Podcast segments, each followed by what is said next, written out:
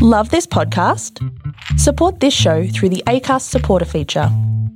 It's up to you how much you give, and there's no regular commitment. Just hit the link in the show description to support now. I'm Sandra, and I'm just the professional your small business was looking for. But you didn't hire me because you didn't use LinkedIn jobs. LinkedIn has professionals you can't find anywhere else, including those who aren't actively looking for a new job but might be open to the perfect role, like me. In a given month, over 70% of LinkedIn users don't visit other leading job sites. So if you're not looking on LinkedIn, you'll miss out on great candidates like Sandra. Start hiring professionals like a professional. Post your free job on linkedin.com/achieve today. Do you miss the days when all the answers to life's big questions could be found in the juicy pages of Dolly Doctor? Sex, friendships, relationships, family, life stuff. Dolly gave us total honesty with zero judgment. We learned that it wasn't weird to masturbate, like a lot, and that periods can sometimes be tricky, unpredictable things. We talked about what to do when we had a crush on someone and how to get over relationship breakups. Having Dolly to turn to made all that teenage angst a bit more bearable.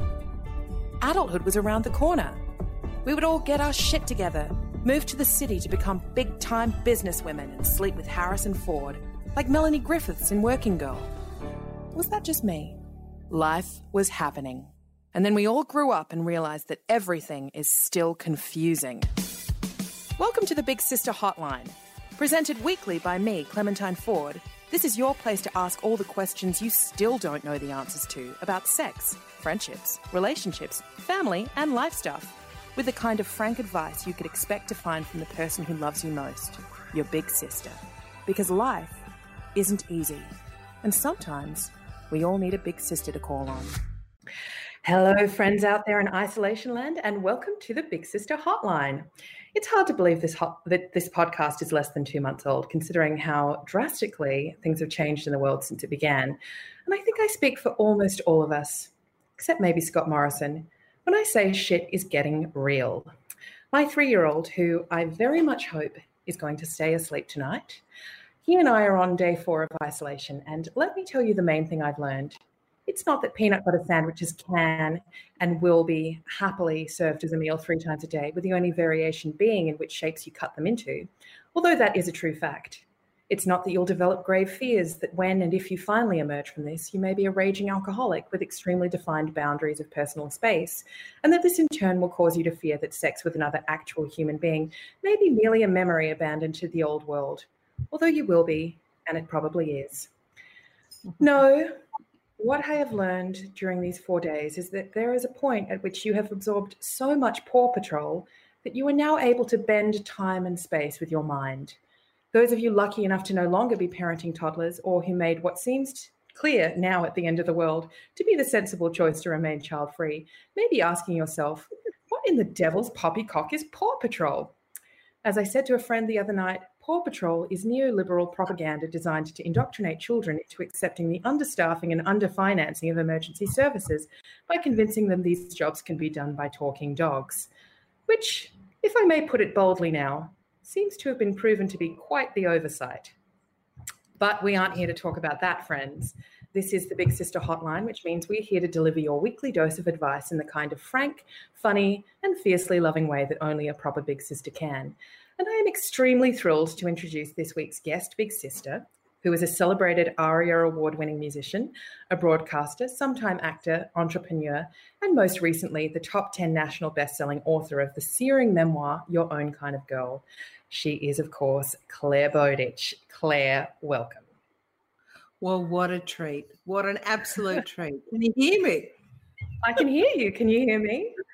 I got especially dressed up. Can you see me or just hear I me? I can see you. I, everyone can see you. So I- don't I pick your nose. Yeah, well, this is a little bit of a Stevie Nicks sort of thing. I just wanted It- to dress up for the occasion because it's Friday night, babe, and we're on date night. Friday What Night. Lights. Friday Night Lights. Yeah. Um, I also just want to say a very warm welcome to all the people who are tuning in to watch the live stream, which is a live recording of this episode. Hello, hello. We've never tried something like this before because we've never been at the end of the world before. Um, Gallows humor. I mean, it's getting yeah. a bit hysterical here. I've also got a cat on heat, so just excuse me if I'm bobbing in and out of the screen. I mean, she's on heat. I got to cool yeah, her well, down we might we might hear some of that later. Necessity of, yeah. is of course the mother of all invention, and so here we are. And I'd also like to say a very big thank you to Tom Chapman from Living the Stream, who's organised all the tech for this and is on the other end of Claire and me producing what I hope can be an alternative option to in-person discussions and performances moving forward. And when I say that he's organised all the tech for it, I literally mean that 30 minutes before this was due to start, I said I've got someone sending a microphone around in a very like stringently hazmat styled way because I've literally broken all of the microphones in my house trying to connect them just to my computer. Um, so all of the proceeds from tonight's sales will go directly to Support Act, uh, which is an organization supporting musicians and live performers whose work has vanished overnight because of the shutdown. So thank you all again for being here. We greatly appreciate it. Claire Bowditch. I do have a very exciting giveaway later on as well. For, for so, this is awesome. Well, for for someone who we deem to have, you know, offered a great comment. And when I say exciting, trust me, it's it's an exciting one. Uh, you'll be, Look, I'll be honest, it's a Satisfier Pro 2. Um, so anyone who's familiar with the Satisfier Pro 2 will know exactly what I'm talking about. Right. That's it, right. Pretty much, if we're all in isolation, we all need one. Well, those of us who have vaginas, at least. Anyway, Claire, how are you spending the isolation other than babysitting your cat in heat? Yes. Well, um, can I just say I didn't know. Like I'm a I'm a newbie with cats. We've only got our first Burmese about five months ago, and our second about three months ago. So they were supposed to come together. Things happened. Um, eh, three nights ago, in the middle of the night, I was woken by a sound that went like intense, and I thought, "Dear God!" I didn't know you had a toddler. Yes. I'm like, what's happened? You know, I'm checking its underside. Has it hurt itself? Has it escaped? Has it been mauled by, you know, some tomcat? What's happened here? And uh, it was my son uh, who suggested that perhaps the cat had a period. Now, I didn't know that cats had cycle. I knew, knew nothing about cats. So if you've ever had a cat in heat, just give me a little shout out because I have been in a state of shock. This cat has been meowing. It's about to leap on me for um sorry for about three nights straight. So I haven't slept. I've already had a couple of glasses of champagne, um, and I'm just thrilled to be useful today. I can't wait to hear what our listeners have asked because I just want to be useful what are you doing to pass the time while you're in isolation aside from cat sitting? Are you writing music? Are you finding that it's inspiring creativity in you?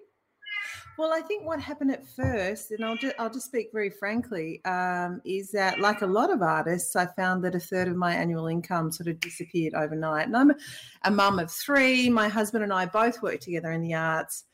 And uh, two weeks ago, when we shut down and necessarily closed live events. I just had a few days of really freaking out and wondering what the heck was I going to do.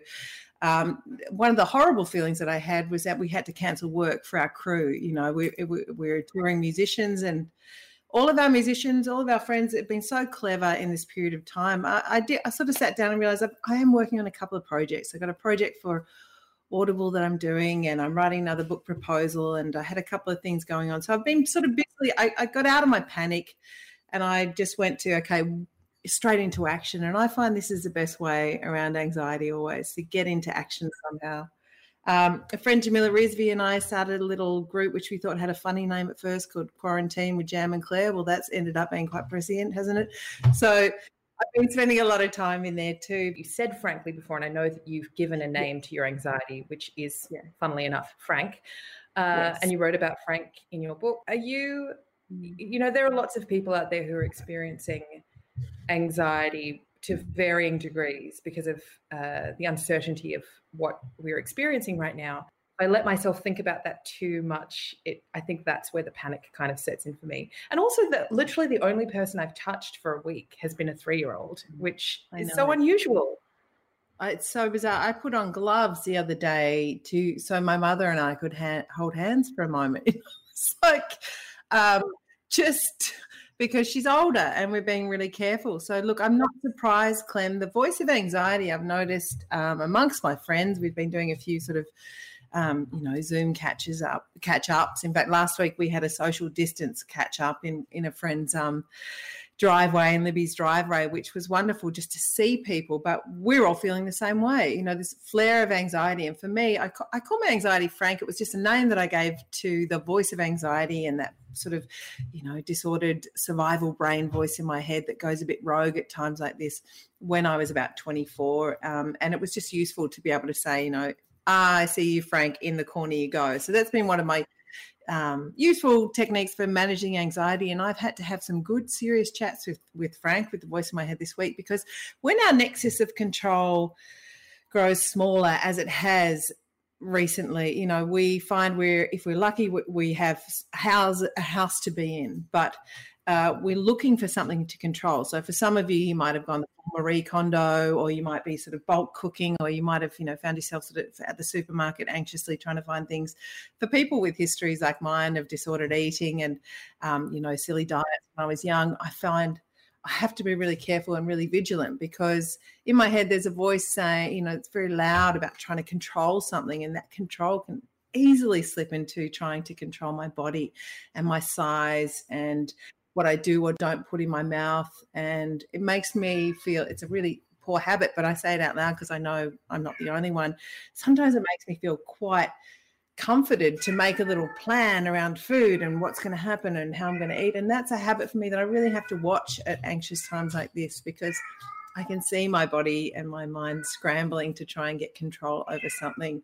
So, as my way of getting control has just been to speak honestly. You know, I appreciate mm. the chance speak honestly with other people and mm. to, you know to to to do that rather than to fall into the secret private habits of you know of past um, mm. am i drinking a little much red wine well i did wonder where that where that second bottle went i really strongly relate to what you're saying and you know if i can kind of take us down a serious i mean we're already sort of on a serious note but but double yeah. down on the seriousness of that and i guess Please.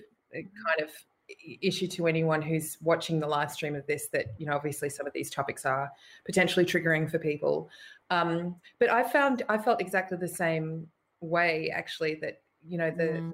for me managing my anxiety has always been an issue of control as well and i've got you know a mm. history of ocd that flares up in certain situations mm. i've particularly noticed or tried to be aware of of that uh, same as with you as you know with food and with eating and also with cleanliness even in my house like the paranoia yes. that i'm feeling about mm. cleaning every single surface which is probably good practice at the moment but i actually well, isn't it i mean the voice of anxiety in that survival brain is is flaring and it's one of the few times in our life where it's actually potentially made partial sense to flare because we're trying to not pass on a pandemic, you know, not to virus. You know, we're trying to save. Who knew? Who knew that we'd be on? You know, we'd be perfectly prepared for this. I messaged a couple of friends the other day and said to them, you know, just wanted to be open and honest about the fact that I I can that basically like a lot of my eating disorder is flaring up again, um, which feels like you know, I was open and honest with two of my friends, and now I'm potentially mm. being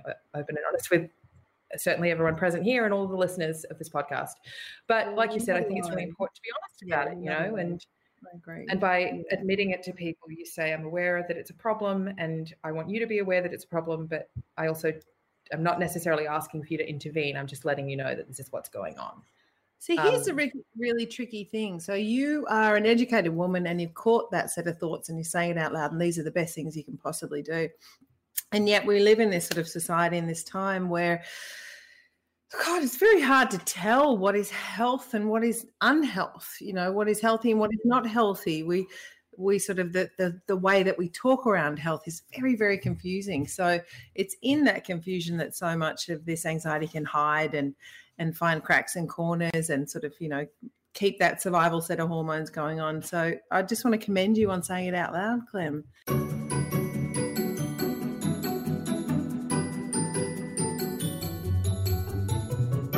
Okay, so these questions have come from little sisters and they come you know, from uh, questions about life, relationships, mental health, and how we stay sane in a world that seems to be heading down the gurgler. Please also note my disclaimer in very big flashing lights that neither I nor Claire Bowditch are doctors, psychologists, or professionally trained sex therapists. We're just two right. women who've got a little thing called life experience and probably drink too much for our own good. Do so, you know that I am? I just just a little heads up. I am actually Clem, a qualified life coach. Uh, I did my life coach training in 2012. So, oh, well, there you go. I stand I corrected. No, uh, no, you don't. There's no, there's no um, legal entity that holds us to it.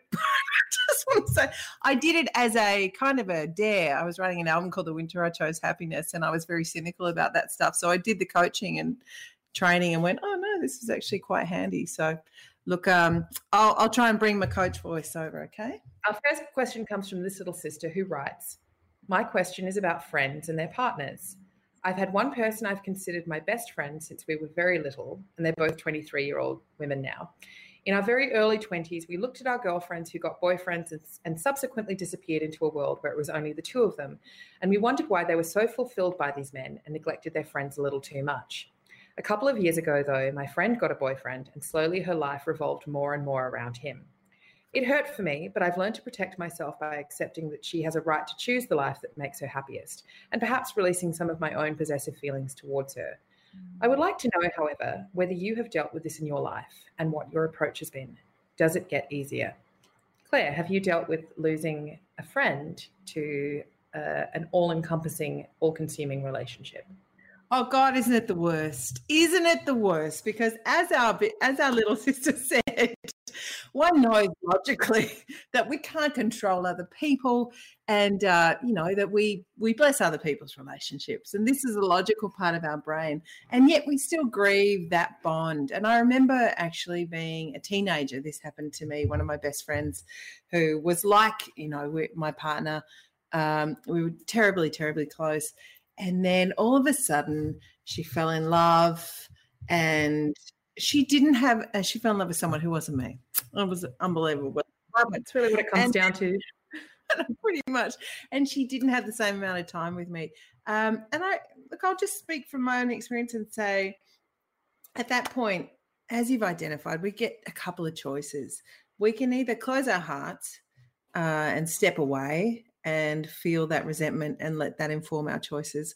Or there is a wiser and almost a more painful choice, which is to sit in that ambiguity um, and have to remind ourselves that we matter dearly to this person um, still, and that we we need to now share them in a new way. So, look, does it get any easier? It has gotten easier for me because you know that person who I had that experience with, she's still my best friend to this day, or one of my closest friends in the world. And the length of our friendship is that we've been able to see each other through those cycles. Um, the times that it's easier for me are actually when I have my own things going on as well. So sometimes that's the thing that's requested of us when our beloved other finds other things to do.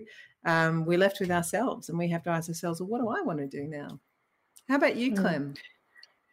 I mean, yeah, absolutely. I think it's a part and parcel experience of, you know, having strong female friendships. And one of the things that um, I guess occurs to me when I read that question, not only is the recognition, you know, that I've lost. Well, mm. I, should, I should rephrase that. It's not a losing, but you you feel at the time like you've lost someone, and the mm. you know you kind of put it perfectly when you said that the problem is that they haven't fallen in love with you. And it's it's i mean occasionally there can be something sexual there or something sexual underlying it even. But oftentimes it's because really strong friendships with other women are profound love affairs. They're not the kind of love affairs that we're taught to value as being the primary love affairs of our life or mm. the relationships that will fundamentally get us through our lives. But i feel like they are actually more definitional to who we are as people than relationships that we have that may be romantic and maybe quite mm-hmm. sameish in lots of ways. Certainly, the things that you might feel comfortable telling your girlfriends are mm-hmm. not, you know, there are lots of people in relationships out there who withhold certain information from their partner because they feel like their partner will look at them in a different way, uh, which means that you can't fully be free with that person. Whereas you can, with a mm-hmm. profoundly beautiful and deep love affair with a female friend, be truly free with them And I suppose that the the sense of betrayal there that I've wrestled with, and that it sounds like you know our little mm. sister here is wrestling with, is that there are certain paths that you go on with those uh, lovers, the the friendship lovers. I mean, you feel like you're experiencing so many firsts together, or so many deep moments together, and this is the one path that you can't go on with them. You can't do mm. this with them because they've chosen to do it with someone else. And I feel like mm. understanding that and as you said sitting, sitting in the ambiguity of that and the discomfort of that you know i'm a big fan of advocating for people to sit in their own discomfort uh, as difficult as it is that's that's a really tricky skill to learn and it's not one that is necessarily easy and it's not one even that we master but mm. it's a hmm. little heartache and i think honoring it as a heartache is a valid thing to do as opposed to what we're so often told which is well they're just happy with their boyfriend and you should be happy for them we're entitled to grieve the loss of that special mm. connection because because our relationship is fundamentally shifted if not forever at least for the next little while yeah clem can i ask with, with in, in your experience do you feel it's important or even uh, do you feel it's important to disclose that part of your feeling to your friend? Or do you feel that that's something that we have to hold quite privately um, so that we don't you know disrupt what exists? Like what's your approach been? Because i've tried both. Oh, my approach has probably in in practice been really bad. Um, but mind you, I happen to be. What are you doing? Why don't you? That, that was, yeah, that was when I was much younger, and and I fortunately happened to be, you know, in profoundly deep love affairs with women now who also all hate men. So, um, I'm joking, guys. I'm joking. Both of you. The benefit for me at this stage in my life, you know, I'm 38, and as you know, when you sort of go through having children and your the relationship that you if you're talking about romantic relationships and we've had a few questions over the podcast uh, you know the, the weeks that i've been doing the podcast a few relationship questions from women who are maybe younger you know in their 20s and they're not sure whether or not this is this is the relationship should they stick mm. it out should they go and explore greener pastures? Are they mm. fools to do that? Because, you know, I remember one question in particular. Um, this lovely young woman said, you know, that she'd been with her boyfriend since she was 17 and mm. she, she still loved him and she saw him as being kind of like someone that would be good to marry.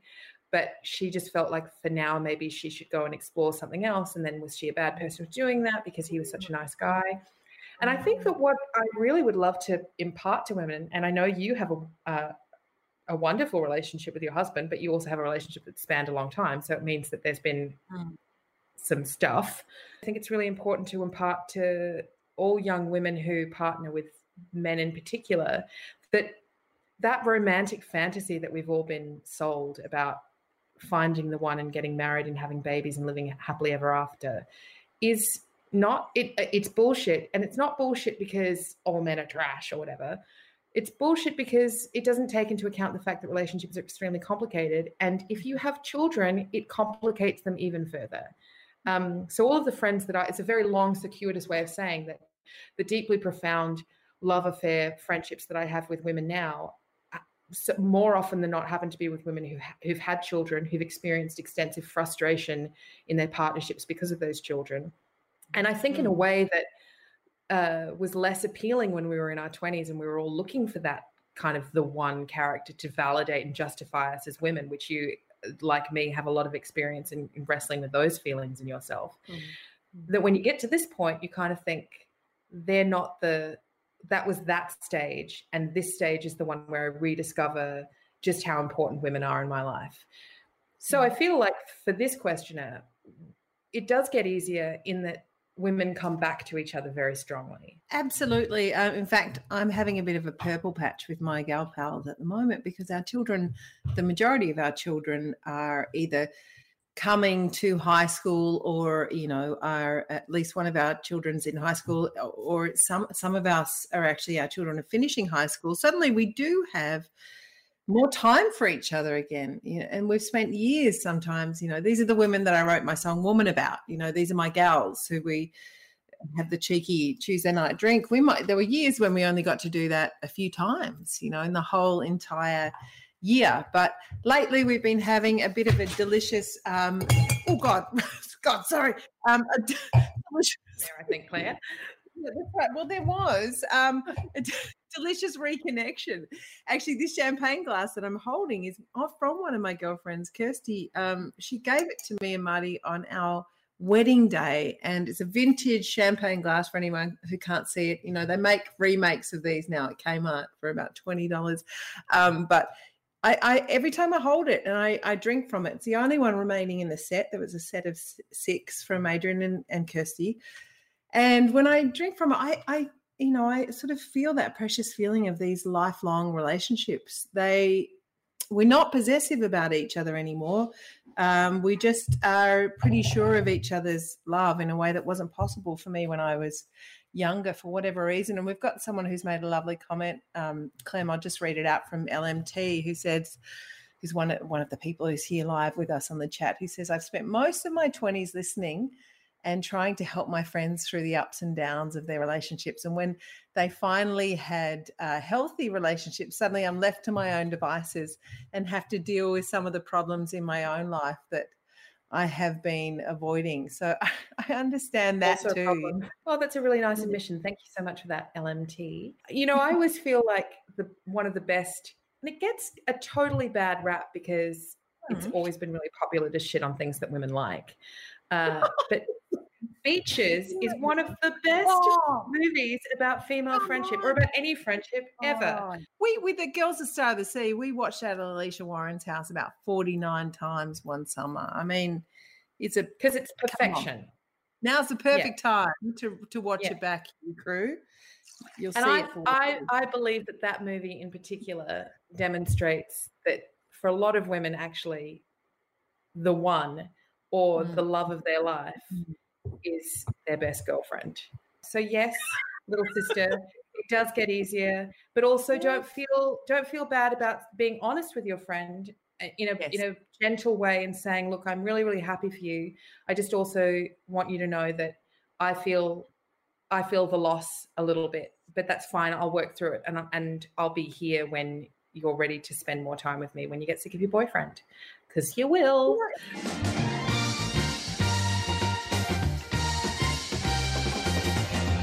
Now, Claire, question two comes from Grace. I've given them a pseudonym. Grace is 15 years old, and that's a good reminder to everyone that the hotline is open to anyone of any age. So do tell your teenagers about it. And as a mother of a teenage girl, this uh, might, you might have some good advice on this. Grace asks, "Why do I feel like I have to fight for the attention of people around me? I get jealous of relationships around me, and it gets real lonely. What do I do?" Shall I? I mean, I've got some thoughts immediately about this. Go you are a 15 year old woman who is finding your way in the world.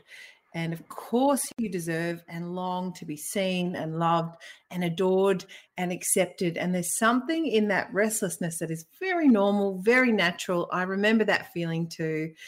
And if you can learn to alchemize that feeling, to really have the courage to start showing people who you are, you you know and and you won't do it perfectly. Uh, i'm just sort of thinking back to some very awkward um, sort of beaches style moments in my own life. But you know that longing is normal and natural. Of course you want to be seen darling. And um, i just want just to, to know that we see you tonight. We heard your question.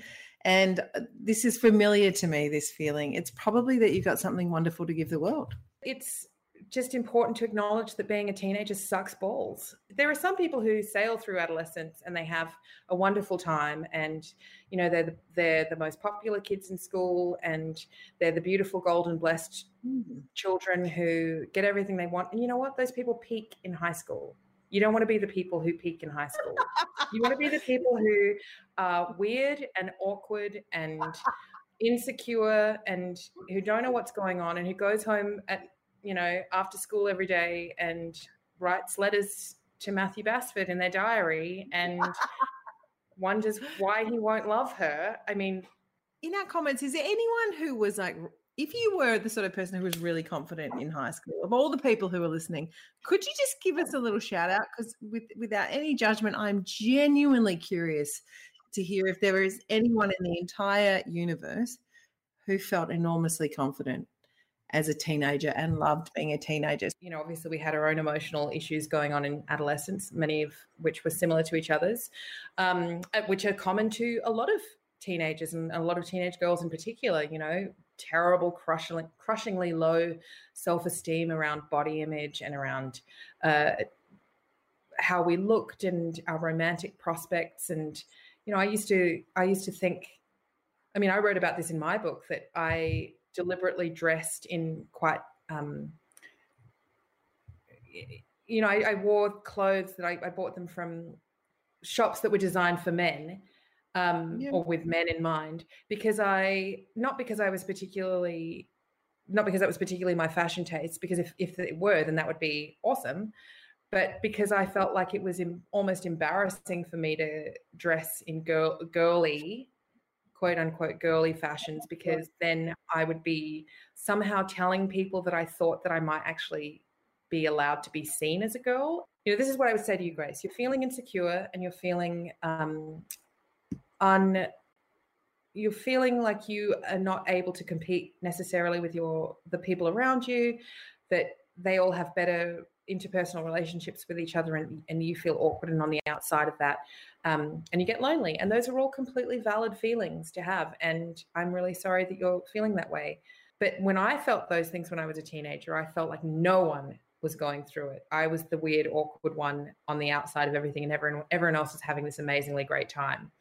And then when i got older and i talked to some of those girls who i thought were really popular and had it all together in high school and they said, you know, it was a really tough time for them as well. And they struggled and you know some of them were battling terrible depression and eating disorders themselves and they were really relieved when high school finished adolescence is just such a mind fuck in so many ways and if you if you get through it completely unscathed then you've either got some uh, you know some difficult times coming your way or you didn't really have the experience of being a teenager what do you I've think? Gone over, yeah, I, I, am with you. I've gone over to the text because look, teenage years, and we don't do this well in our society. And I'm sorry about this. We don't really honor what is a tremendous rite of passage. It is you going from childhood to starting to self determine in the world and take ownership of your thoughts, feelings, what you want as opposed to other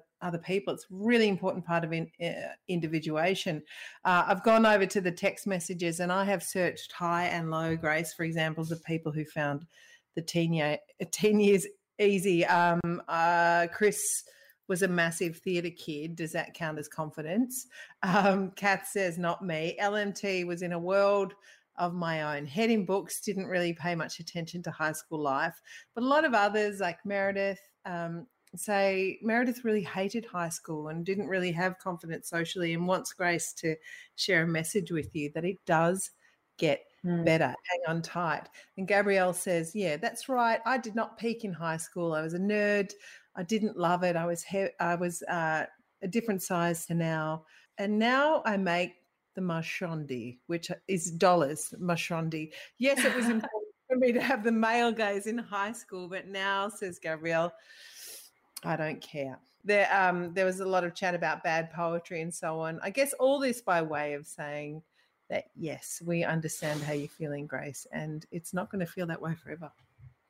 And the wonderful thing as well, uh, you know, and this this is a message not just to Grace, but to any uh, young women out there, and young men as well, and young non-binary friends who may be listening to this, who I hope is listening to this. Please get your kids to listen to this. The really wonderful thing is that when you're going through it, it feels awful and insurmountable in the same way that going through any tough, shitty time feels feels that way. But when you emerge on the other side of it, there is humor to be found in it. You know, the oh, even people sharing their comments in the in the thread there, you know, that when you can look back on it and laugh, you realize that it's much more beneficial to your social standing and to your ability to kind of craft a good story to be able to look back on awkward times than it is. No one wants to hear about the kids who were popular in high school. They want to hear, about the things that you did that were strange and awkward and weird. Um, and it just yeah. makes the in, you know the incredible success that you're going to be makes you that much more impressive. Hats off to you, young Grace.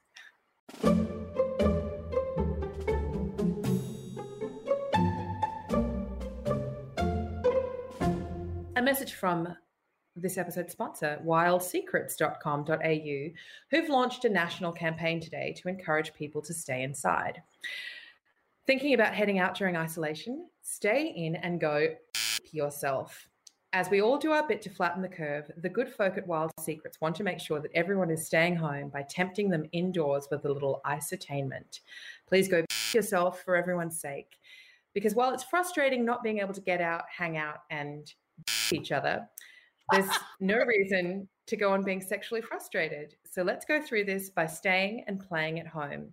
And I'm also very excited to announce, courtesy of wildsecrets.com.au, that we will be giving a womanizer liberty away to this next little sister question. And as someone who uses womanizer products, I can personally uh, attest to the efficacy of that particular line of inquiry. I'm blushing already. My cheeks are pink. Just thinking about it. Clamp. Like, refresh your glasses, ladies and gentlemen. Here we go. So to Velma, the lucky winner of the Womanizer Liberty, courtesy of wildsecrets.com.au, Velma asks, I have been with my partner for over for over seven years. We have a house together, two dogs, a respectful and loving relationship, and a really happy life. But we have a bit of a developing issue around intimacy that I don't know how to navigate. Hang on a minute. So this is quite a this is quite a long question. So I'm going to summarize the next little bit. So Okay. Velma, go, Velma goes on to detail that she and her partner have Did gone from having a very active. Velma? Did you just call Mel Velma Velva? Did you? Shush, Is that what Clare. happened? Edit this out. Carry on. Velma then goes on to detail that they've gone from having a very active sex life to her libido dropping, perhaps she thinks alongside a change in contraceptive pills. She says she still finds him attractive and loves to cuddle, but sex, quote unquote, feels like a chore now. Her partner is struggling to deal with the blow to his self esteem, and this has led to a fractured communication between them. And she says, We have had conversations about trying to spice things up a bit in, in a hope that it will make me more interested. But I'm honestly a bit of a prude and find it hard to consider buying a sex toy or watching porn. Well, Velma, now you don't have to buy it because I'm sending you one. Velma asks, Am I overthinking this? Any suggestions of what I can do to make my partner feel loved without getting into my head so much? Is there something wrong with, with me for not having any sex drive? Clare, Clem. Velma. well, you've been in a very long relationship. I'm going to say, darling, no, of course there's not. I mean, peaks and troughs, swings and roundabouts, valleys and mountains. Uh, one of the spices of life and of long relationship. I'm not exactly eh, sure exactly how long you guys have been together, um, but one, seven years. Okay, thank you. I missed that bit. Look, the the glory of this is. Um, again, and I feel like I've sort of said the same thing to all of our friends. I just want to reassure you that in any long term relationship, of course, our desire for each other and our hormones and where we're at in life and the way we're sort of processing stress, uh, these things will wax and wane. And I, I really think, Velma, it's quite beautiful that you're asking this question that you do care about your partner and that you you know you'd like to to make sure that um, your partner is happy and satisfied and I think that's a really beautiful basis upon which to, you know, base a relationship and to to write into Clem and myself. There's nothing wrong with her for a start. Oh, she hasn't, she's not letting, you're not letting your partner down because your libido has changed, whether or not it's associated with a change in birth control. I mean, obviously, birth medical birth control can have an impact on people's bodies, but it's also that you've been together for a really long time, and relationships Yes, it's a long they do time. they do flux, and you know they go through fluxes and and they wane, and you know sometimes you have a lot of passion for each other, and sometimes you think, well, I love this person, but I'm very familiar to them. They're familiar to me, and the thought of ripping their clothes off. I mean, there's a reason why they call it the seven year itch, and that's because people get seven years into a relationship, and things have kind of evened out a little bit. It doesn't feel as exciting to go to sleep with the same person every night. It doesn't feel as exciting to have sex with the same person all the time. It is a an obstacle that for some people needs to be you need to figure out a way around it if you value your relationship and you want to stay in your relationship and sex is obviously a very important part of relationships for a lot of people not for all people but for a lot of people and then you know in disproportionate libidos as well can cause problems. But, but the thing with Velma and her, and her, partner is that they had they seem to have a very. Uh, this is why I want, wanted to look at the wording because they had a very matched sex drive. It sounds like for quite a long time, and then Vel- Velma has sort of identified that she's changed contraceptive pills. Her hormones have changed, and she feels differently mm. at this point in time, and that she's not entirely happy with that sort of different set of feelings. Yeah. So, you know, there's a few things that Velma can do. There's a few sort of points of recourse. In a way, you could go back and have a conversation with your GP about that change and how, and get some advice there about whether that might be related to the hormone um, pill itself, um, just if it's causing distress. But I love the way that you say you still find him attractive and you love to cuddle, but sex feels like a chore now. Now, I, I, sort of want to ask Velma, what else is going on in your life at the moment? What else do you need space for? How is there a way that you can communicate your affection and love and, you know, strong feelings still for your partner in a way that um, I'm not sure if you've mentioned what gender your partner was, but in the way way that makes both yourself and your partner understand that the bond is still strong. And it's something that sex therapist or psychotherapist Esther Perel speaks beautifully of um, about how we sort of hold each other in these differing seasons of our sexual relationship. We're only really wired to fire for that. I mean, that first year of limerence is where we're absolutely high in the hormones. And so often we do make the mistake in long term relationships of always referring back to that first year when libidos, both libidos are really high and sort of comparing our current state of play with how it once was. But the, you know, the, the way of, it sounds to me that your conversation around intimacy is about to go through a really interesting change if you have the courage to have that conversation.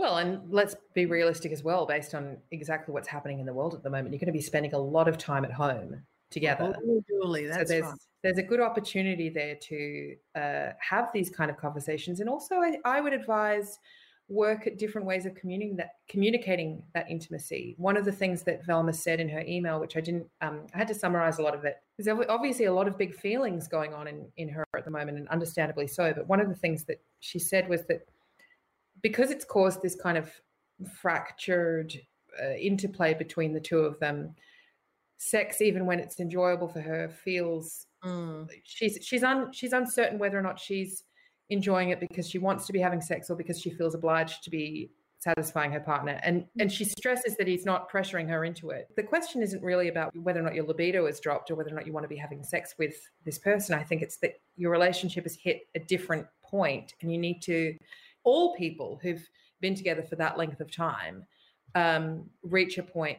I mean, unless they're incredibly rare and they just genuinely like soulmates, which I don't believe in, but genuinely thrilled, thrilled in each other's company every second of the day, like the kind of people who run a business together and see each other all day long and then go home and have sex five times a week. I mean, one of the things that Velma said was that they their sex life has has diminished to the point where they sometimes have sex just once a week. And I was like, that's a lot of sex. Doing great. I mean, doing great. It's fine. So I think that sometimes we can also, it's important to remember as well. I mean, they got together in their early 20s and they've been together for just over seven years. So she's around the 30 year old mark. Um, so again, you know, like lifestyle changes, our familiarity with people impacts how often we want to have sex with them. But we can you know the theme maybe that's come up with these questions tonight is that comparison to other people and comparing the sex that you're having with your partner to the sex that you think other people are having with their partners and the variety that they might be having or, or the passion with which they're having sex is a that down that path lies nothing good. So i would say just alleviate some of the pressure from yourself. Maybe do things with him and maybe maybe discuss with your boyfriend because it sounds like he is aware that you think that this is a problem and it sounds like he has some particular feelings about it as well. Maybe say look can we just take the pressure off and take the emphasis off having sex like getting the you know the cliched home run and maybe build up intimacy in other ways. Maybe we can say right we're not going to have sex for 3 weeks or a month but during this time of isolation we're going to figure out different ways to be intimate with each other. We might um, you know, we might explore sex toys together, or we might explore touch or physical massage, or just, you know, you cleaning the house more often. Um, there's lots of things that that put people in the mood. You know, maybe you could wash each other's hair. I know that that sounds strange. That sounds like I'm trying to make a joke, but the No, experience of having your hair washed or washing someone else's hair is very sensual. Out of Africa, I mean, come on, it's the most sexy scene in the whole. When Robert Redford washes Meryl Streep's hair, and she's so beautiful in that moment. It's such a beautiful scene. We can also turn in this conversation, just you know, just in sort of straight um, meat and potatoes fact world. If you go to studies about how regularly human beings have sex, you, you, you know, I'm not going to sort of list them all, but there's been a number of studies i- i- in um, this arena, and you will find that you're perfectly fine in terms of comparison to the spectrum of other human beings. So, no, there's nothing wrong with you. And I think Clem's done a beautiful job there of suggesting what you can do to make your partner feel loved.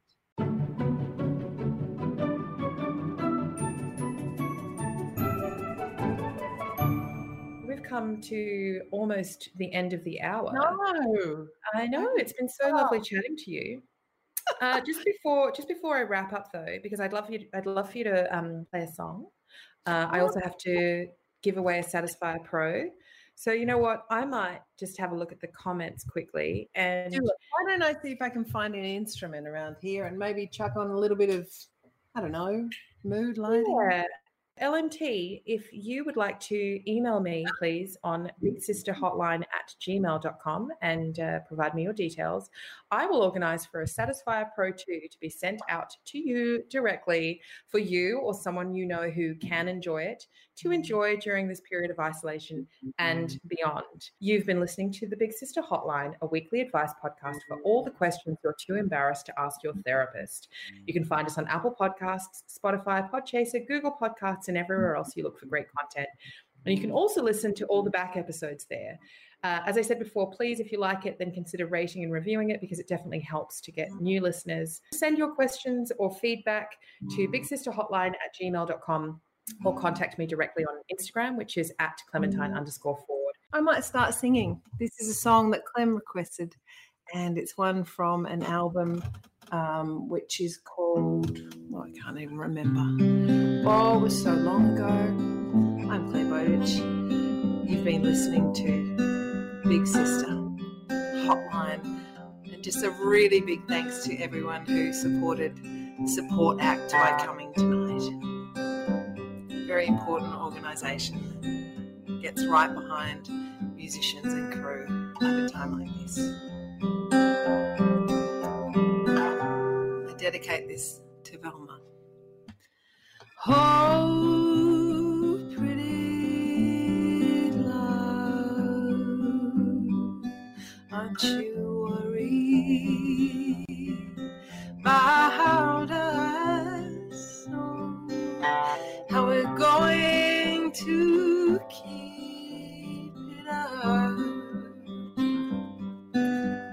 Busy,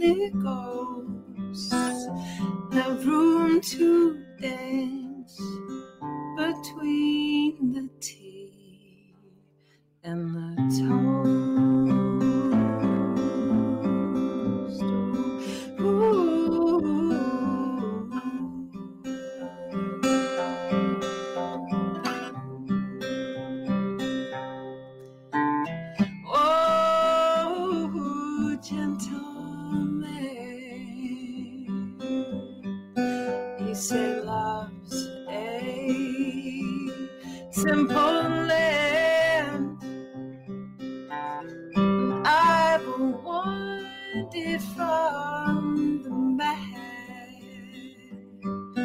Baby, I ain't gonna take me back.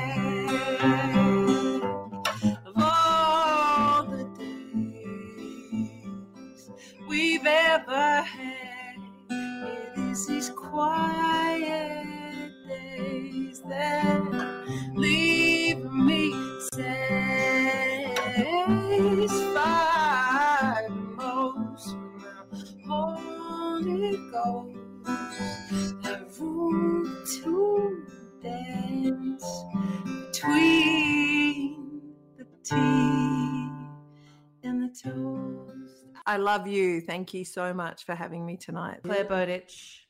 You, you are the wind beneath my wings. Planning for your next trip? Elevate your travel style with Quince. Quince has all the jet setting essentials you'll want for your next getaway, like European linen, premium luggage options, buttery soft Italian leather bags, and so much more. And is all priced at 50 to 80% less than similar brands. Plus, Quince only works with factories that use safe and ethical manufacturing practices. Pack your bags with high-quality essentials you'll be wearing for vacations to come with Quince. Go to quince.com/pack for free shipping and 365-day returns.